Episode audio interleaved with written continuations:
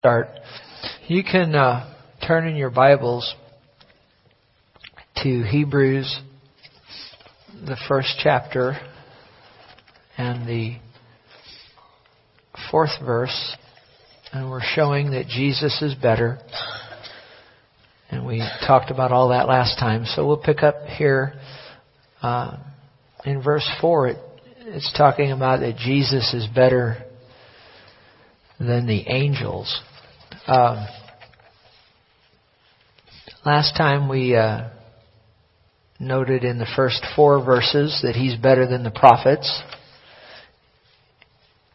And the reason, remember, that Paul is showing that Jesus is better is because the Hebrews here that he's writing to are thinking about turning away from Jesus and going back into Judaism. And so he's showing them that Jesus is better, and you don't want to leave someone who is better to go back to something that is inferior. And so, uh, Hebrews chapter one, the first three verses, is showing that he's better, that Jesus is better than the prophets. And here in verse four, it says, having become so much better than the angels. This is talking about Jesus becoming so much better than the angels, and we'll talk about that this evening. And this is not in Jesus' deity, but this is in his humanity, as we'll see. And it says, as he by inheritance obtained a more excellent name than they. And in his deity, he wouldn't be inheriting anything, but in his humanity, uh, because he, he is the Son of God. And so, Um, as God's son, he would inherit. But we'll talk about that as we go. For notice here, verse five, for to which of the angels did he, that's talking about God the Father, for to which of the angels did he ever say, you are my son, today I have begotten you? Now, notice here that Jesus is is better than the angels because God never said that to an angel. He never called an angel his son. Now, in the Old Testament, angels are called sons of God. Talks about how the sons of God came and and uh, presented themselves to the Lord. I think you see that in the book of Job and whatnot, but it's not a son is in, in in this in this regard, because you see in the Old Testament, Jesus, the second member of the Trinity, would take on human uh, I'm sorry uh, angelic form at times. You saw that with Abraham when he appeared to Abraham. Remember out there in the at Abraham's tent. How many remember remember that? There were three people that showed up. And and one of them was the second member of the Trinity. So Jesus would take on a form of an angel. I suppose you could say that in the Old Testament at times. You'd see him called the angel of the Lord with a capital A. You, you okay with that? You all right with that? But this is making reference to when he, here in Hebrews, to when he took on human form. And I gave you a homework assignment last week, and what you should have found is that the word for begotten here in Hebrews one verse five, and and, and he says, you are my son, and th- this is a quote from the Old Testament, but you are my son, and, and throughout chapters two and three, the he, Paul is quoting a lot from the Old Testament. Uh, he says, you are my son, today I have begotten you. So he calls Jesus his son. And today I have begotten you. That word begotten is different than the word begotten in John three sixteen.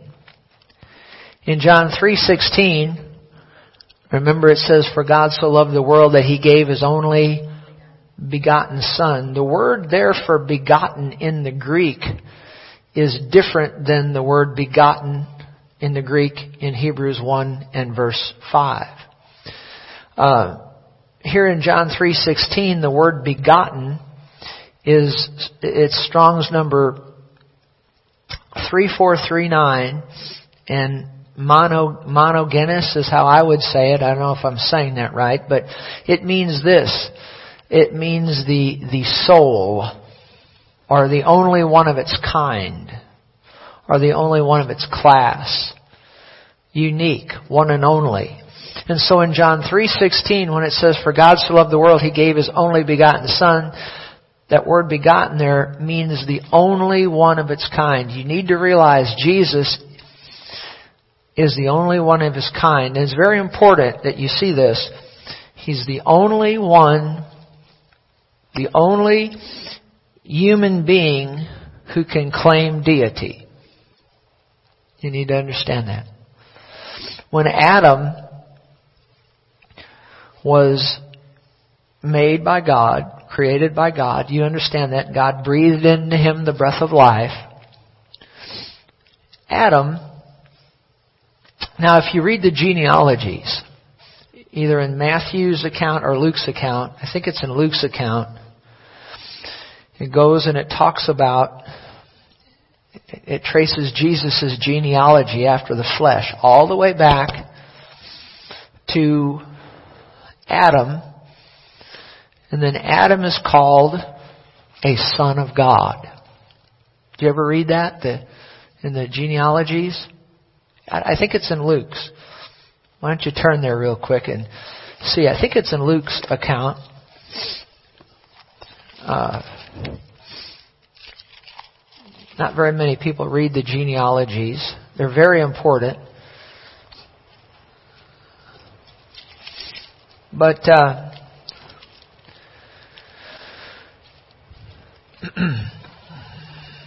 let's see.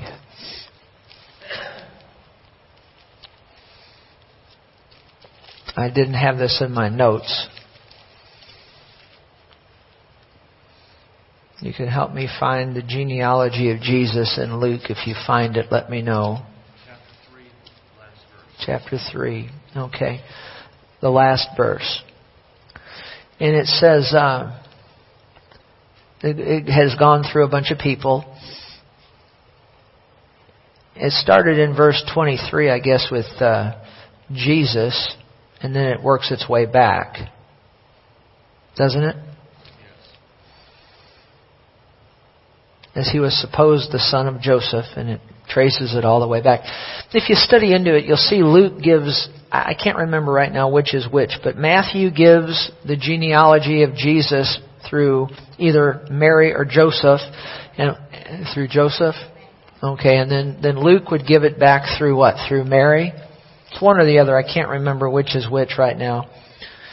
But you have to understand, G- uh, Joseph was Jesus' legal father here in the earth, but he wasn't his biological father. Do you understand that? You, you okay?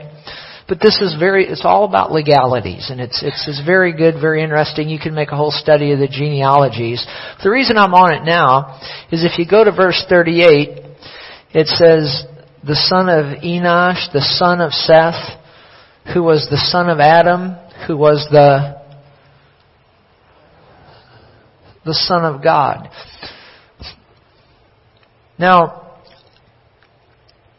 I heard a preacher say this, and I disagree with him. A very prominent preacher. I'm not here to, I would never call his name.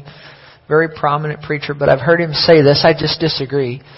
He says that when Adam was there in the garden, after God breathed into him the breath of life, that Adam was just as much God as God was God. I disagree. I said I disagree. Adam was one hundred percent human. zero percent God. Just like you and me. I don't know about you, but I'm one hundred percent human. I'm zero percent God. Adam, I'm talking before the fall, was one hundred percent human and zero percent God. You okay? Jesus, on the other hand, was one hundred percent human and one hundred percent God. You okay? Jesus was not fifty percent human and fifty percent God. He was one hundred percent human and one hundred percent God. Remember we showed you last week, He was the express image of God. Jesus. So Jesus is unique. John three sixteen, God gave His only begotten Son. In other words, there was only one time that God could, I don't know how else to say it, but, but impregnate a virgin. You know how He did it. He sent His word, didn't He? Through the angel, Gabriel, is that right? And Mary, to the virgin. And what did she do? She received the word, right? And the Holy Spirit hovered over her. There was no sexual interaction like we would think of sex. Say amen. It just wasn't. But the power of God came on her and she received the Word, and the Word was made flesh, John the first chapter said, and dwelt among us. So when we have Adam, we have a man, one hundred percent man, zero percent God. Jesus is unique in that He is one hundred percent human, but also one hundred percent God. You okay? So in John three sixteen, He's the only one of His kind. Were you, did you have a question or a comment? Yeah, uh, would it, could, it, could it also be said that um, before the years of Emmanuel, mm-hmm. God with us, mm-hmm. before, the, before He was born in Bethlehem, born in Bethlehem yes, that He was one hundred percent God, yes, I'd go along with that. Yes, He was one hundred percent God. Yeah, because He didn't become... Yes, yes. In the Old Testament, when... Well, Jesus is the second member of the Trinity. But before Bethlehem, we didn't know Him as Jesus. Actually, the Old Testament name, He's known as Jehovah, the second member of the Trinity. And when He'd manifest, He'd manifest sometimes as an angel. You know, but He was one hundred percent, always one hundred percent God. Zero percent man. I like that. But in Beth, or, well, actually, when he, when he at conception, He became a hundred percent human, but never lost the hundred percent God. You okay with that? Yeah. Y'all okay? Okay. So John three sixteen is talking about the only begotten. There was only one time that God could could uh, impregnate, if you will, a virgin and have a son. Only one. Only once. A lot hung on Jesus. You know what I mean? It all hung on Jesus. Everything. If He had sinned, God couldn't impregnate another virgin. It was just, it was, it wasn't possible that He only has one son. Do you understand? You okay? How many's glad Jesus never sinned? Yeah. If any of us really had a glimpse of what Jesus did for us, we'd all go out on that road out there and do back somersaults all the way up to the gas station. All we'd have to do is get a little peek of hell. And I tell you what, we'd be dancing on the streets forever that that Jesus rescued us from that place, you know. So in John three sixteen, it means the only one of its kind. But go to James one five again. He said, "You are my son, today I have begotten you." So I went through all of that and I said what I said about Adam, because that's going to come into play here in a moment. "You're my son, today I've begotten you."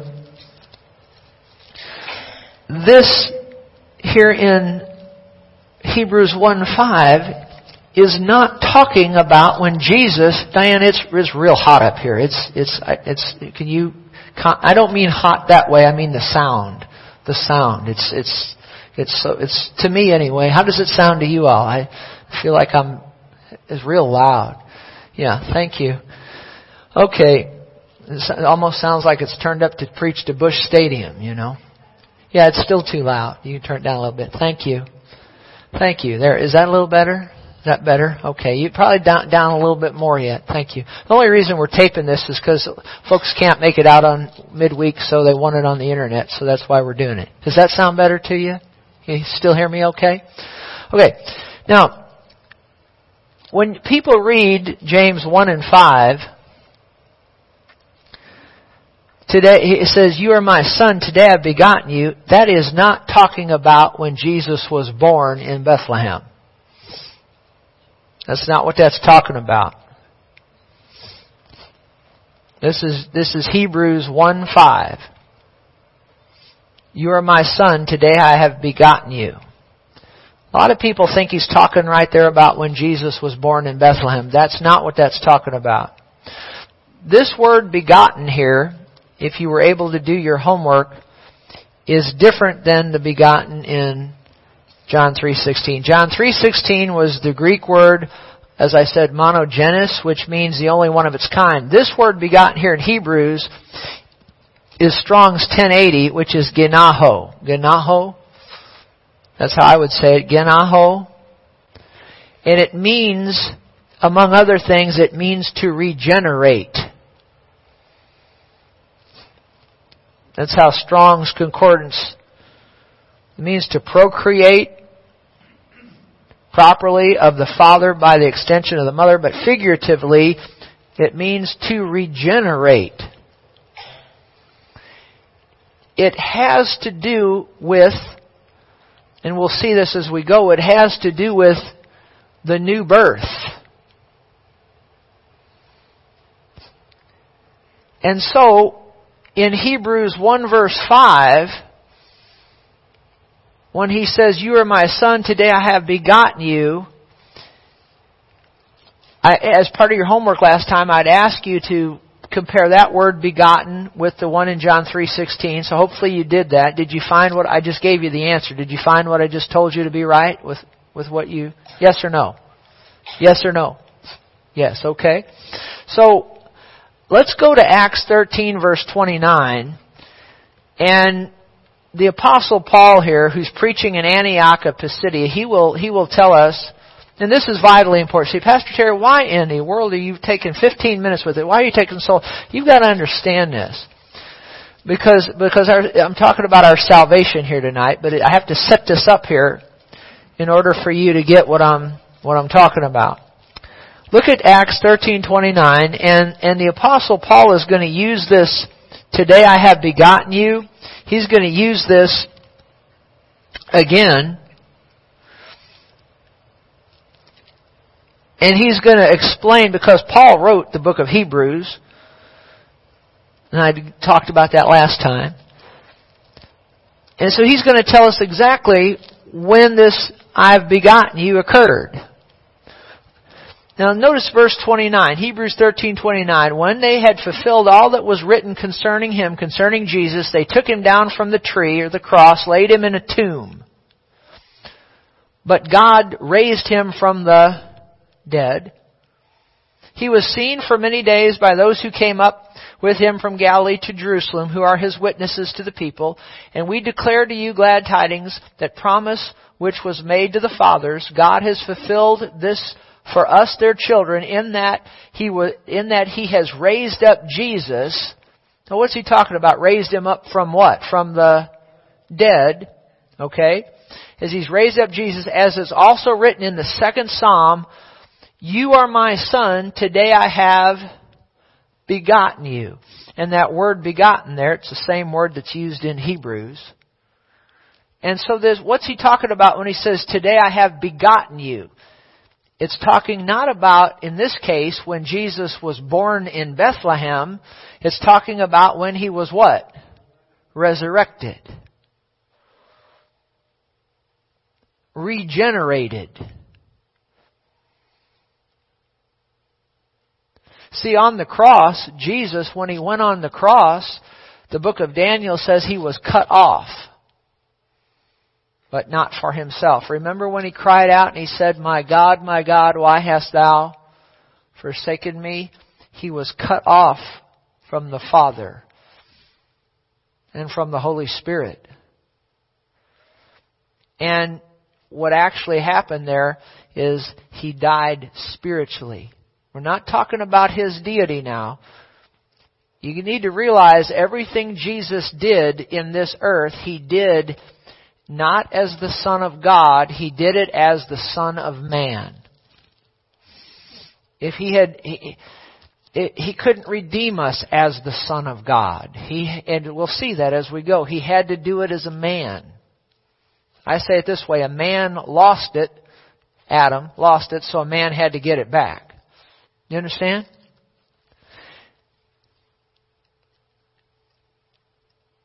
And so, you are my son, today I've begotten you, is talking in the context not of the virgin birth.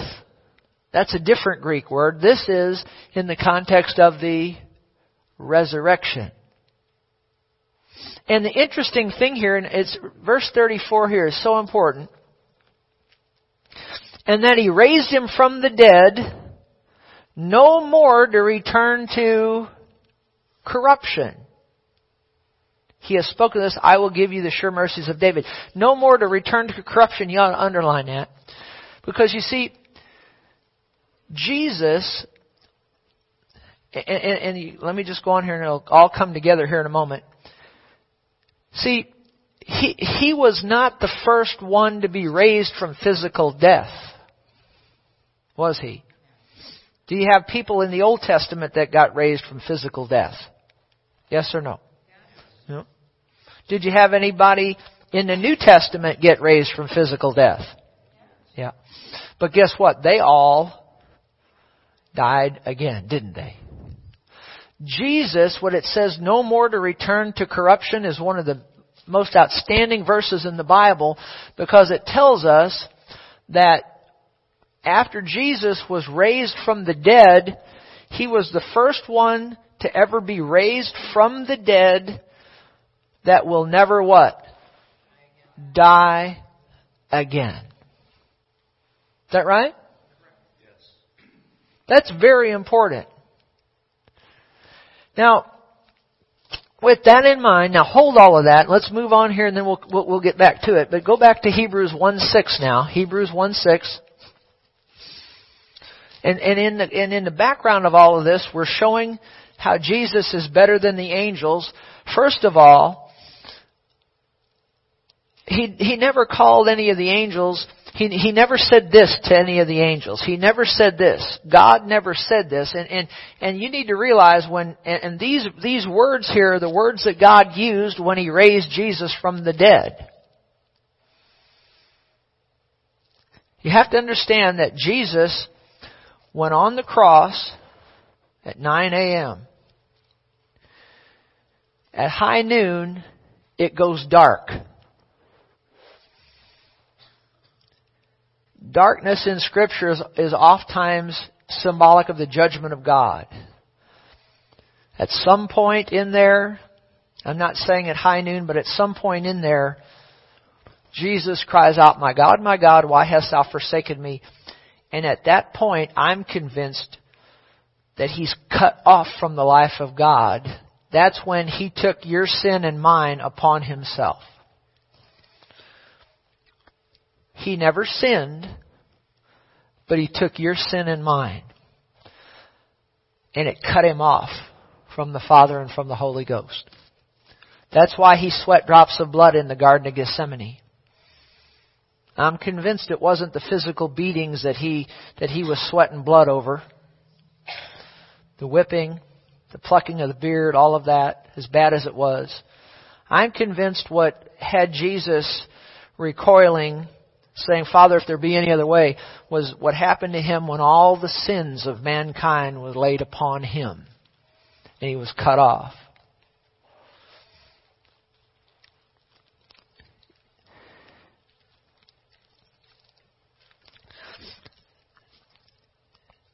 And then he died at some point there, about three o'clock, he dies physically. Okay, you all right with that? And his spirit leaves his body, and we understand that his spirit, and I've taught you this from the Word of God, went in to hell itself. And I, I could take an hour and go through all of that. I'm not going to do that right now. But it goes into hell itself, into the worst place of hell. The, bo- the, the bottom of the bottomless pit. And you, you can read that in Romans, the tenth chapter. He went into the abyss, the same place where the demons didn't want to go. And he suffered there for three days and three nights.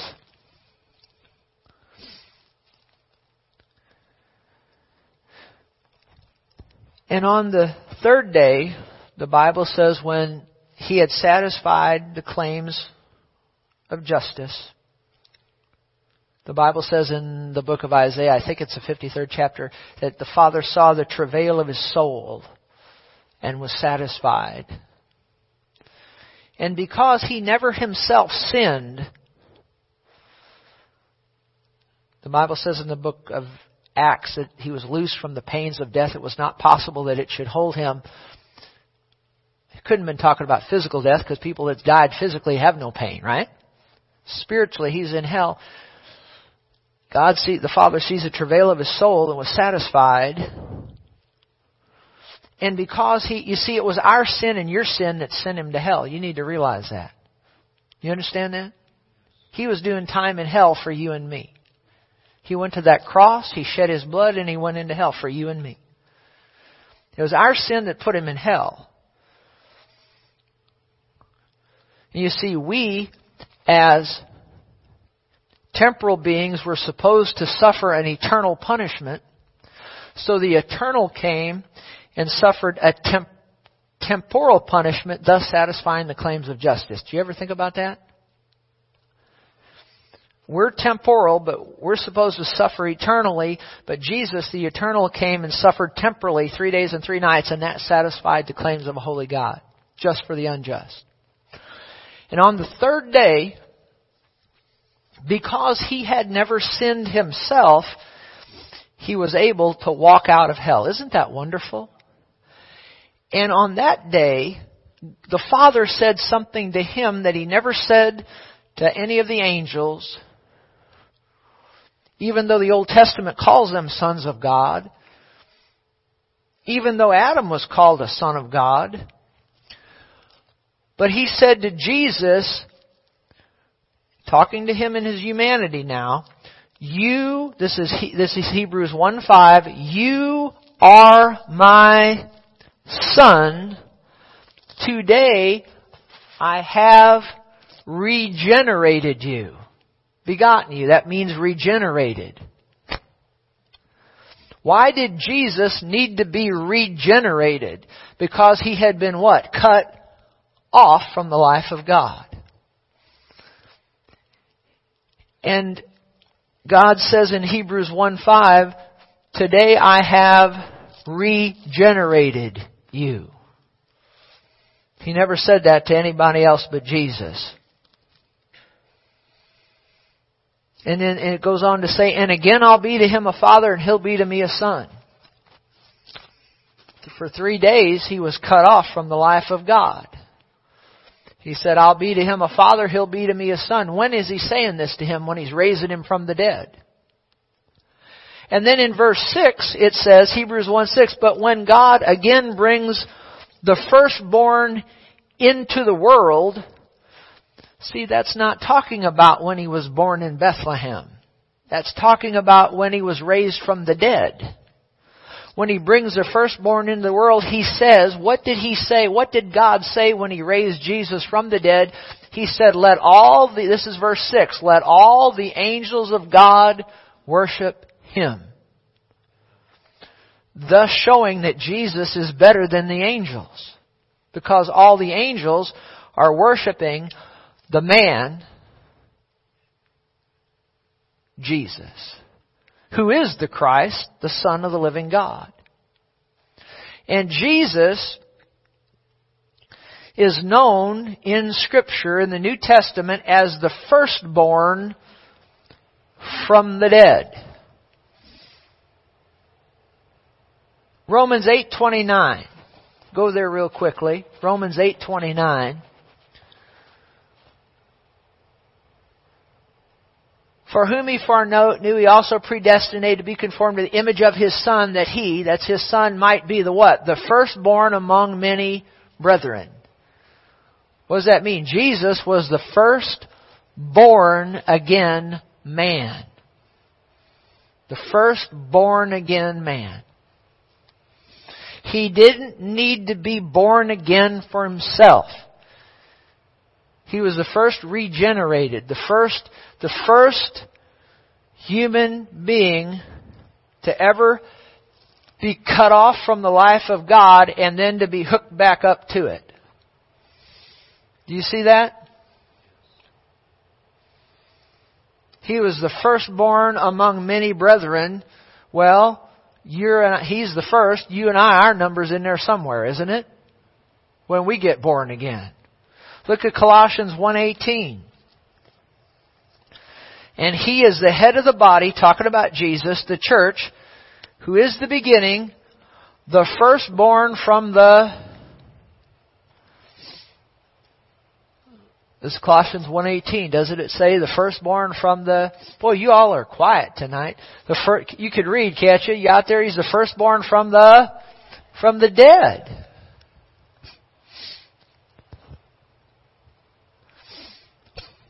That's cool, isn't it?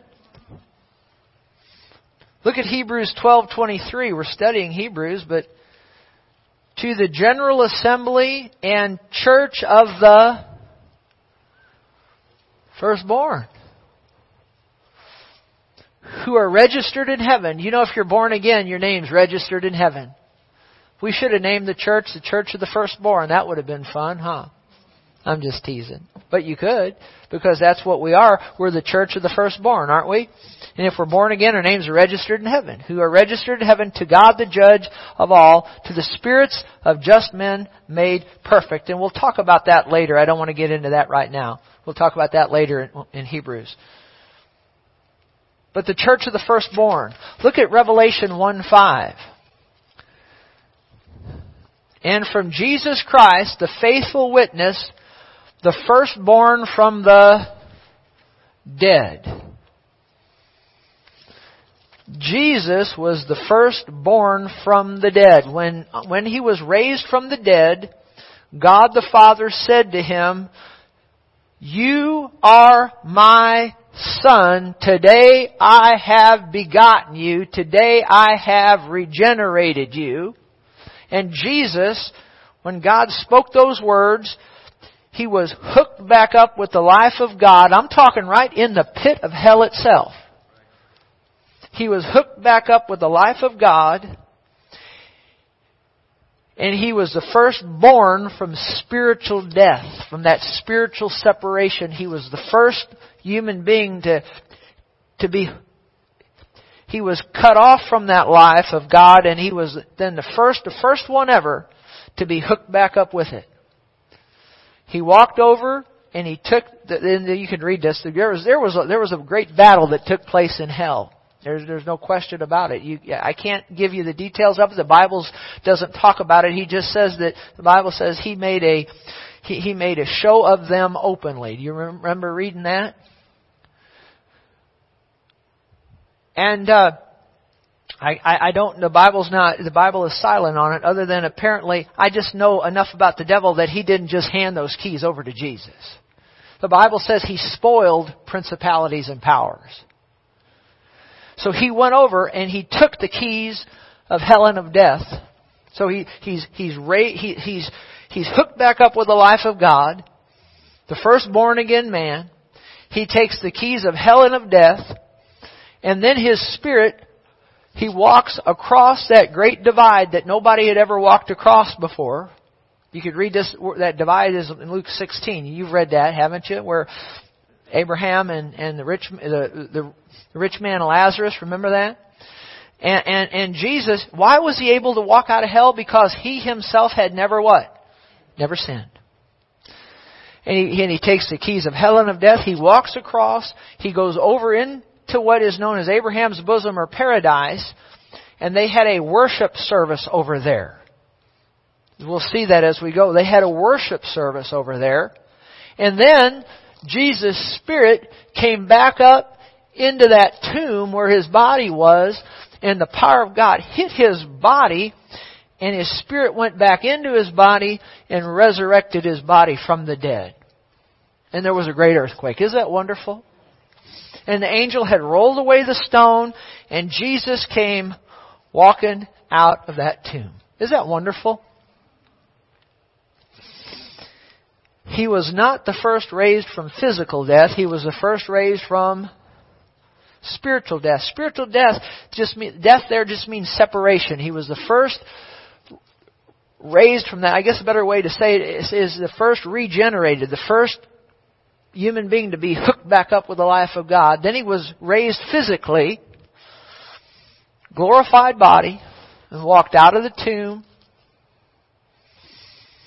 Isn't that wonderful? Now, Hebrews one seven. You see, Hebrews one six, when he brings the firstborn into the world, so so we got two things that Jesus that God said. Well, he we got several things. What what God said when he raised Jesus from the dead. Verse five, he said, "You are my son, today I have begotten you." He said to him, again, "I'll be to him a father, he'll be to me a son." Okay? You okay?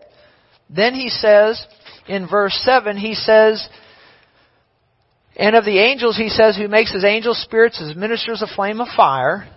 So he's showing that Jesus is better than the angels.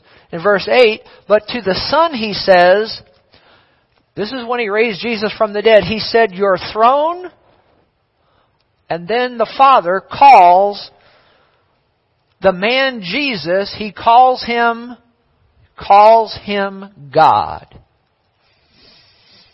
because he was God. one hundred percent. He said, "Your throne, O God, is forever and ever. A scepter of righteousness is the scepter of your kingdom." These are the words God used when he raised Jesus from the dead. He says, "You've loved righteousness and hated lawlessness. Therefore, God, your God, has anointed you with the oil of gladness more than your companions." And, and, and in the Old Testament, they would pour oil. You know, remember David was anointed and as king. Well, Jesus was anointed with the oil of gladness more than your companions. He's showing that Jesus is better than anyone else. "And you, Lord, in the beginning," then he's, and then this is God the Father talking to Jesus when he's raising him from the dead. He says, "You, Lord, in the beginning laid the foundation of the earth." Now in, in Jesus' deity, we've showed you in the other classes we've taught, that he's the one that created everything. Isn't that right? "And the heavens are the work of your hands. They'll perish, but you remain, and they will grow old like a garment, like a cloak. You'll fold them up, and they'll be changed, but you are the same, and your years will not fail. But to which of the angels has he ever said," and to none of them, he's talking to Jesus, look what he said. He said this to Jesus when he raised him from the dead, "Sit at my right hand till I make your enemies your footstool." Isn't that something? And that's when Jesus sat down. Because you see, he went after he was raised from the dead, and we'll see this later in the book of Hebrews in future lessons, that Jesus went into the heavenly holy of holies, and he presented his blood on the heavenly mercy seat, just like they did here on the earth, you know, which was a type of everything that went on up in heaven. But Jesus went in with his own blood, and he presented his own blood on the heavenly mercy seat. And then God the Father told him to sit at my right hand till I make your enemies your footstool. Isn't that something? And Jesus sat down at the right hand of the Father. And that's where he is right now, making intercession for us. Isn't that something? It's cool, isn't it? Verse fourteen. Then he says about the angels, "Are they not all ministering spirits sent forth to minister for those who will inherit salvation?" So he's just showing us that Jesus is better than the angels. If I was teaching on angels, I'd use verse fourteen and we could talk about their ministry. But let's move on since we're not talking about angels specifically. Then he says in Hebrews two verse one, he said, therefore we must give the more earnest heed to the things we've heard, lest we drift away. Remember, he's talking to the Hebrews because they're thinking that the Jewish Christians who are looking at leaving Jesus, he said, we must give the more earnest heed to the things we've heard, lest we let them slip or lest we drift away. He doesn't want them to drift away. For if the word spoken through angels proves steadfast, and every transgression and disobedience received a just reward, how shall we escape if we neglect so great a salvation? This is talking about the salvation which Jesus has provided us. And how will we escape if we neglect so great a salvation? Have you ever heard me say that to neglect Jesus is to reject Him? That's where I get that from right there.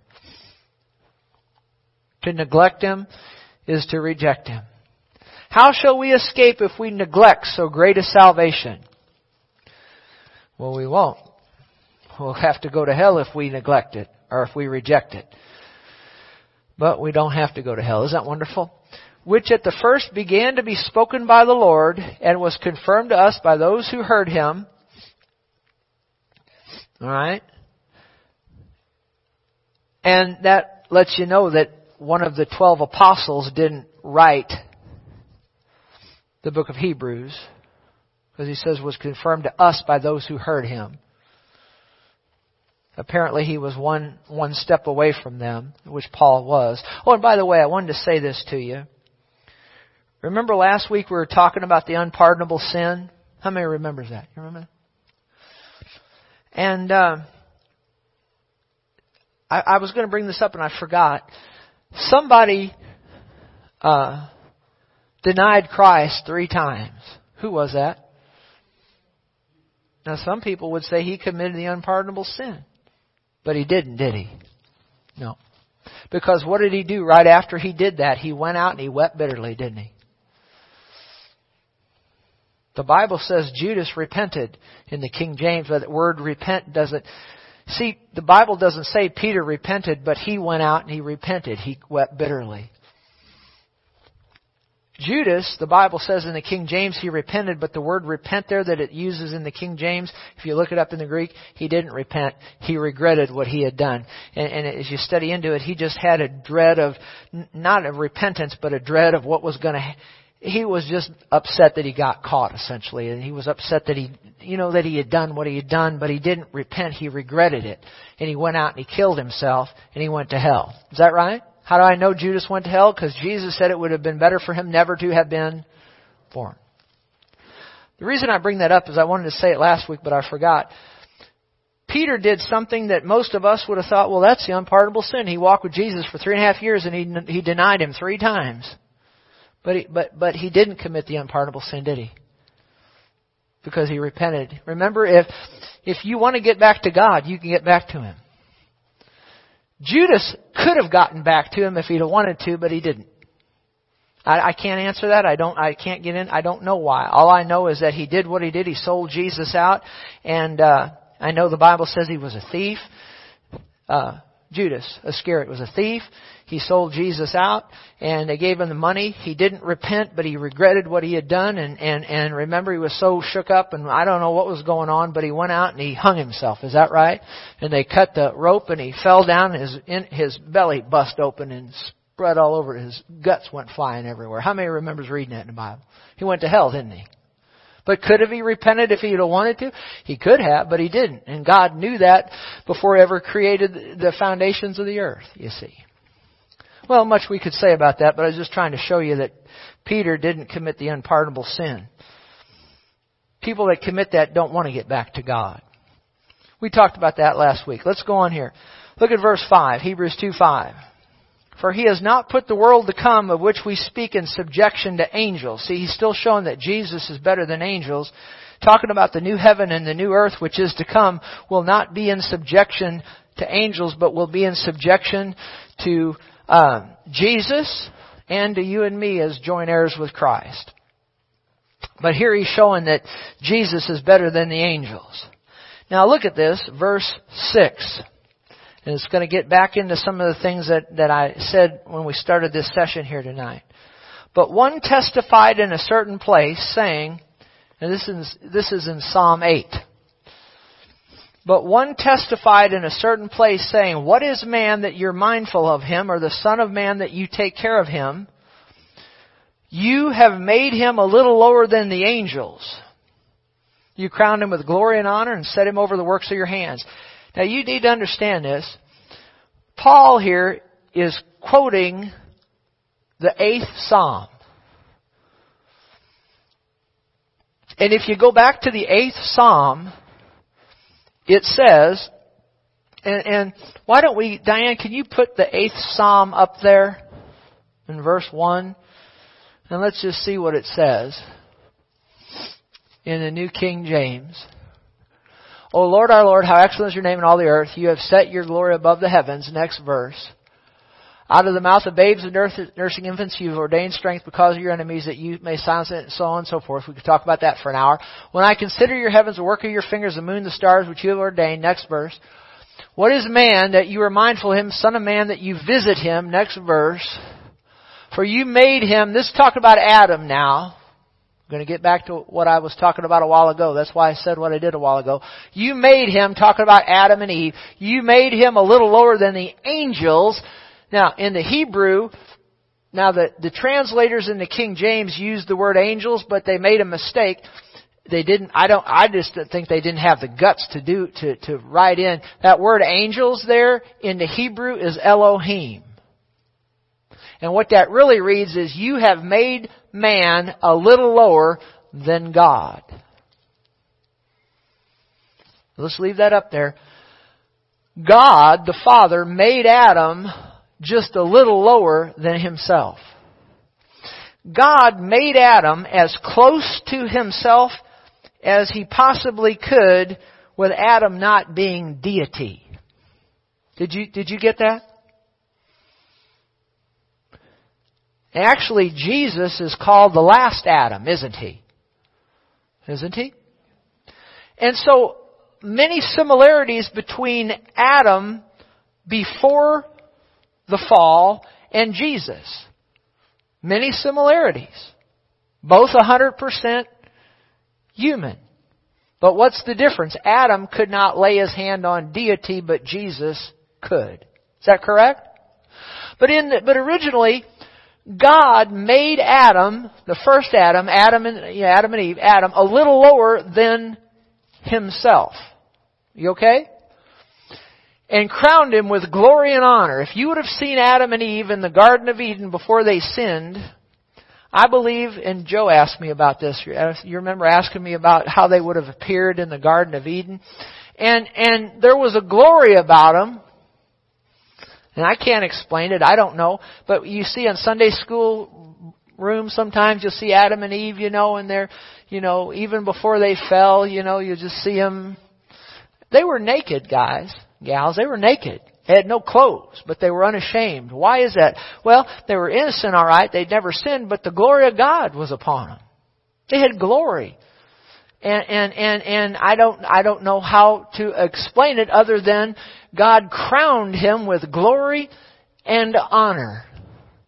Next verse. "You have made him to have dominion over the work of your hands, and you've put all things under his feet." Which he did. You could read that in the book of Genesis, can't you? Now with that in mind, let's see, put all things under his feet. Now let's go back to Hebrews chapter two and read verse seven in the context here. "You've made him a little lower than..." Now the, the Greek does use the word angelos, but he's quoting Hebrews, I'm sorry, he's quoting Psalm eight. So how this would read in Psalm eight, "You've made him a little lower than" who? Than Elohim, than God. "You've crowned him with glory and honor. You set him over the works of your hands." Next verse.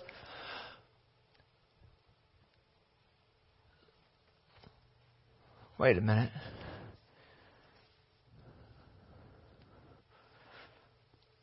Verse eight. Is that verse eight? You have put, yeah, I was going to say, "You have put all things in subjection under his feet. For in that he put all in subjection under him, he left nothing that is not put under him." Now, we've got Adam now. You okay? We got Adam. Was everything in this earth, including the earth itself, put in his authority? Yes or no? And it says that you put all things in subjection under him. Talk about Adam. For in that he put all things in subjection under him. He left nothing that is not put under him. But now we do not yet see all things put under him. You need to underline that, because what Paul is saying here, he, he just he just he's talking about man. He's talking about how God made Adam a little lower than himself, crowned him with glory and honor, gave him dominion over everything. But now we do not yet see all things put under him. Hold that right there. What happened? The fall. So what the writer here does is he skips forward now, just that quick. He skips forward some, I guess, some four thousand years. Just that quick. You need to realize that. If you don't realize that, you're going to get lost here. He looks back into the Garden of Eden. He looks back from the time of this writing. He looks back some four thousand years and he sees man. What is man that art mindful of him, son of man? You remember him, you crown him with glory and honor, you put all things in subjection under his feet and all of that, okay? But now we don't see all things put under him. What happened? The fall. And listen, with that, just leave that right up there. Now, if you're taking notes, I wish I had a little marker board up here, but I don't. We ought to get one. God, spiritual positioning of spirit beings, God is at the very top. Right under God was man before he fell. You got that? Man is a spirit being. You and I are spirit beings. You understand that? So who's the very top spirit being of all? God. Who's just under, before Adam fell, who was just under God? Adam. And then under Adam were the holy angels. See, now angels excel in power over man, but angels do not have a higher spiritual rank.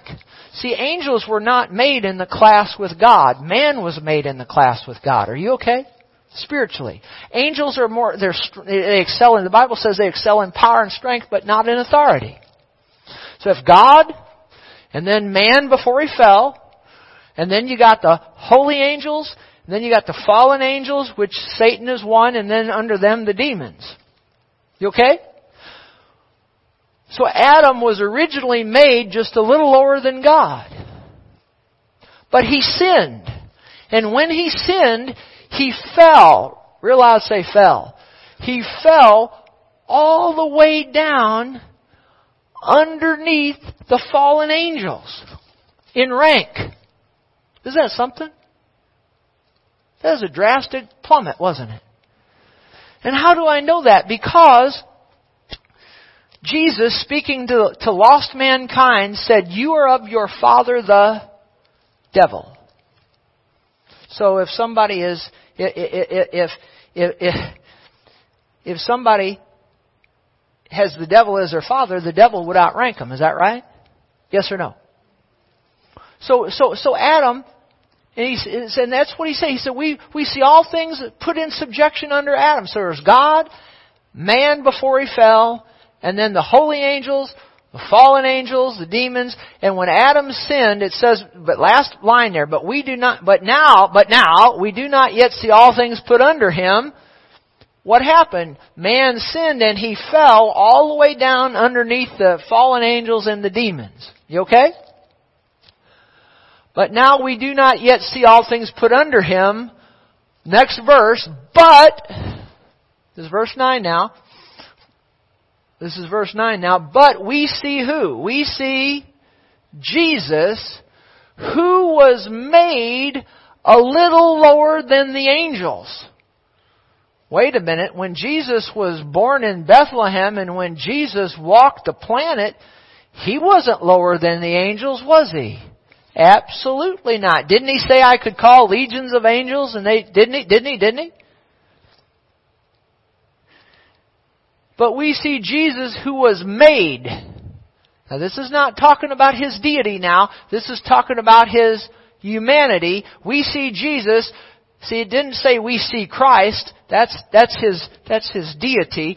It says we see who? We see Jesus, his, the man. We see his humanity. We see Jesus who was made a little lower than the angels, when? For the suffering of death.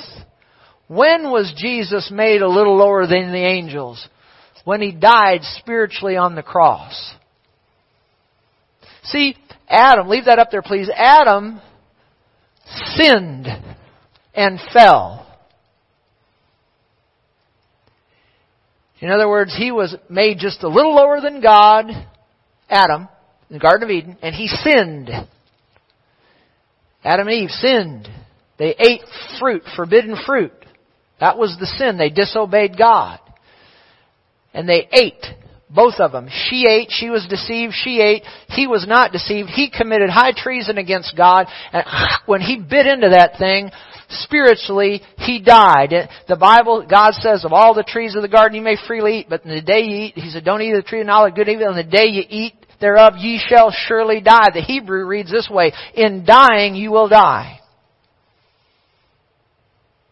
What does that mean? He bit, he died spiritually, and in that spiritual death, almost a thousand years later, he died physically. nine hundred some odd years he died physically. The Bible says,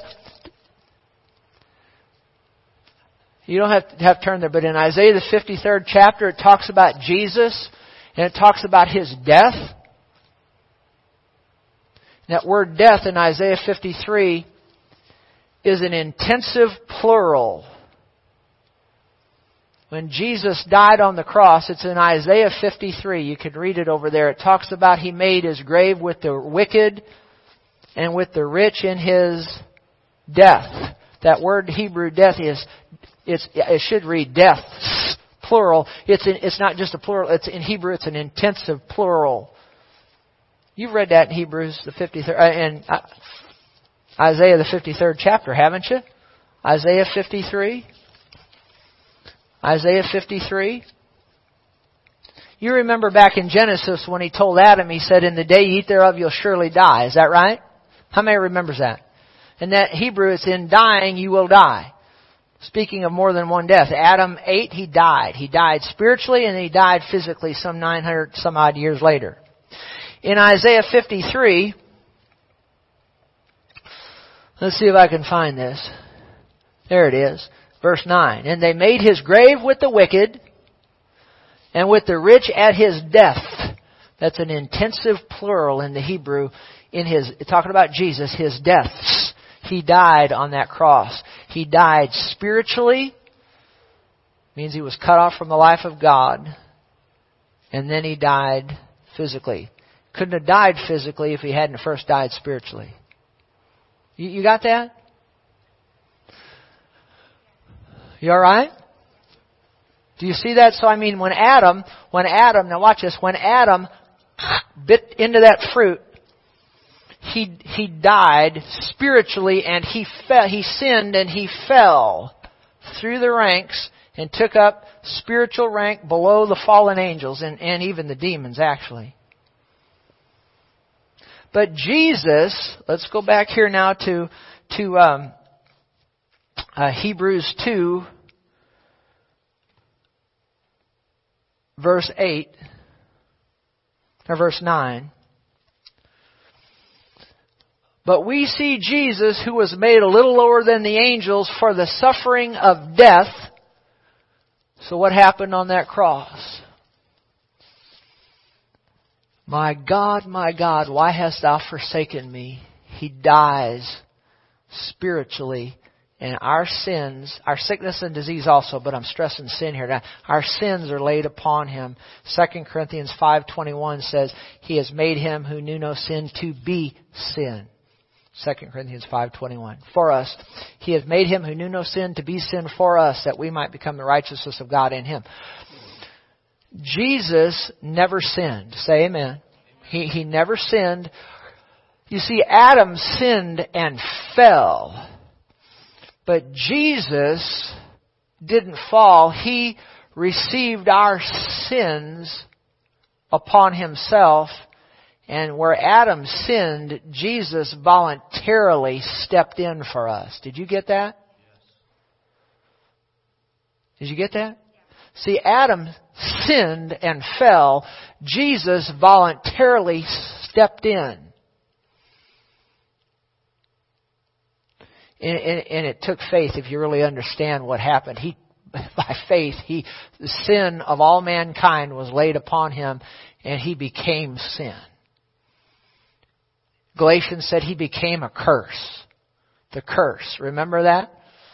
Cursed is everyone who hangs on a tree. How many remembers that? And, and the curse, the curse of the law. He received our sin. Our sickness, disease, certainly, all of that, but our sins when he, and, and, and he took the place of the sinner. He never became a sinner. He wasn't a sinner. He took the place, the just for the unjust. He took our place, and all mankind's sin was laid upon him in one place at one time, along with the sickness and disease. I was looking at it earlier today. Isaiah fifty-two, he became an object of horror. Unrecognizable as a man. Spiritually and I believe physically. Unbelievable. It, it all laid on him. Everything at one place, one time. And he voluntarily stepped. And by doing that, we see Jesus, when he did that, he was made a little lower than the angels. You think about that. The one who created the angels now, because of man's sin, he has voluntarily become a little lower than the angels. For the suffering of what? Death. See that? That's when he was made a little lower than the angels. For the suffering of death, spiritually cut off, then he died physically, three days and three nights, the bowels of the earth, in the spirit realm. But aren't you glad the verse doesn't stop with death? For the suffering of death, Jesus was crowned with glory and honor, that he, by the grace of God, might taste death for everyone. Now you think about that. I mean, we're not exempted from physical death, are we? So it couldn't have been talking just about physical death. He tasted spiritual death for each and every one of us. And really, you get into that, what he's talking about. If you really think about it, you just think about this for a minute. Have all of us at one, now think about this. Have all of us ever tasted spiritual death? Have any of us ever been spiritually dead in here? Oh, yeah. Oh, yeah. Once you hit the age of accountability and you sinned, you were spiritually dead, weren't you?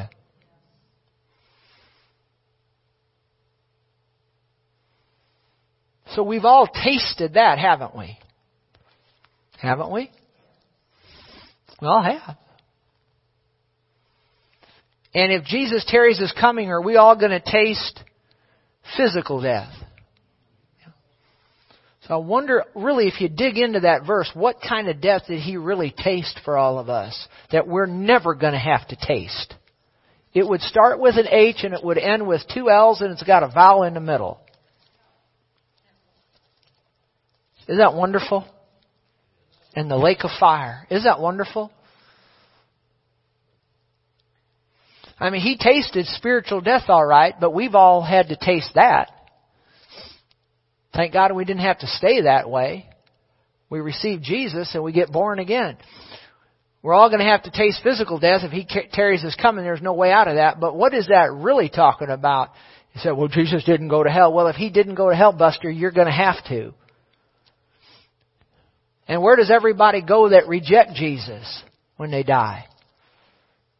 They go to hell because they rejected his, what he did for them. They reject it to say, they, they reject Jesus. He went and paid the price in hell for us. They reject Jesus and they got to go pay the price eternally themselves. Is that right? Is that right? That he might taste death for everyone. I believe if you really dig into what that's saying, it's talking about his, his time in hell.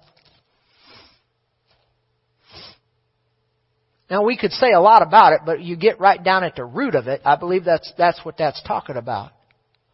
by the grace of God, why do we miss hell and make heaven? Because of the what? The grace of God. Now look at this. For the suffering of death, crowned with glory and honor.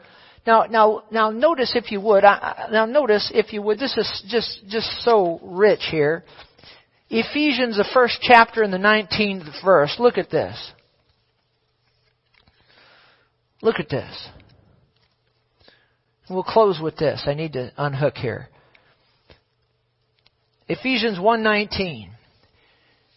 Now Jesus was made a little lower than the angels for the suffering of death. And then it said, crowned with glory and honor. Let's wa- now, now remember what happened to Adam. He, f- leave that verse there please. He fell. Didn't he fall? He fell and took up residency spiritually below the fallen angels and the demons. Jesus voluntarily stepped down there. See, that's where we were. We were, spiritually, we were, we were in bad shape. But Jesus came to rescue us, and He stepped down there. And for three, three days and three nights, He was made lower than the angels for the suffering of death. But on the third day, we read to you from the book of Hebrews, Thou art my son, today I've begotten thee, a scepter of thy kingdom, scepter of righteousness, and so on, sit at my right hand. When, when God's saying all of that, notice what's happening in the spirit realm. And what is the, this is when Jesus is being raised from the dead. Watch this. And what is the exceeding greatness of His power toward us who, who believe, according to the working of His mighty power, which He, next verse, which He worked in Christ when He what? Raised Him from the dead and seated Him at His, He, he said, sit at my right hand till your enemies made footstool. Remember that? Raised Him from the dead and seated Him at His right hand in the heavenly places, far above. See, He was made a little while lower than the angels, talking about the fallen angels, all the way down, for the suffering of death. But when God raised Him from the dead, He was brought up through the spiritual ranks, and those of us who believe got brought up with Him far, say far above, far above all principality and power and might and dominion. That's talking about demonic power. And it's talking about, that's talking about fallen angels. That's talking about holy angels. See what happened when Jesus was raised from the dead. See, He fell below. He went all the way down and took up spiritual residency at the very bottom where we were. And then when He was raised from the dead in His humanity, now He came up. See, as God, He couldn't lose all of that. But in His humanity, He came up through the ranks, up above the demons. We got authority over the devil, don't we? Above the fallen angels, above Satan. Isn't that wonderful? Above the holy angels. Isn't that wonderful? And took mankind right back up to where he, to where he was originally, a little lower than God Himself. Right back where Adam was in the Garden of Eden, and probably much better off than that even. Isn't that wonderful? Far above all principality, power, might, dominion, every name is named, not only in this age, but also in that which is to come. And put all things under His feet, and gave Him to be the head over all things to the church, which is His body, the fullness of Him who fills all in all. And He comes out of the tomb, and He says, all authority in heaven and in earth has been given unto me. And then He delegated His name to His disciples, which were a representative group of you and me as believers. And we've got the authority that Jesus has in His name. Isn't that wonderful? Isn't that, isn't that fantastic how He raised us back up? And it's interesting how that word begotten, remember that word begotten? We, we read that. And Paul talks about uh, one fellow there that he, he t- when he talks about um, different people that he had brought to Christ, some of them he uses that word begotten. And see, it means to regenerate. And see, Jesus was regenerated when He was brought all the way back up from below the fallen angels, all the way back up to a little lower than God is where He positioned man. And when Paul talks about people getting born again, he talks about them being begotten. And that's what happens when we get receive Jesus. We become begotten from the dead. We become born again.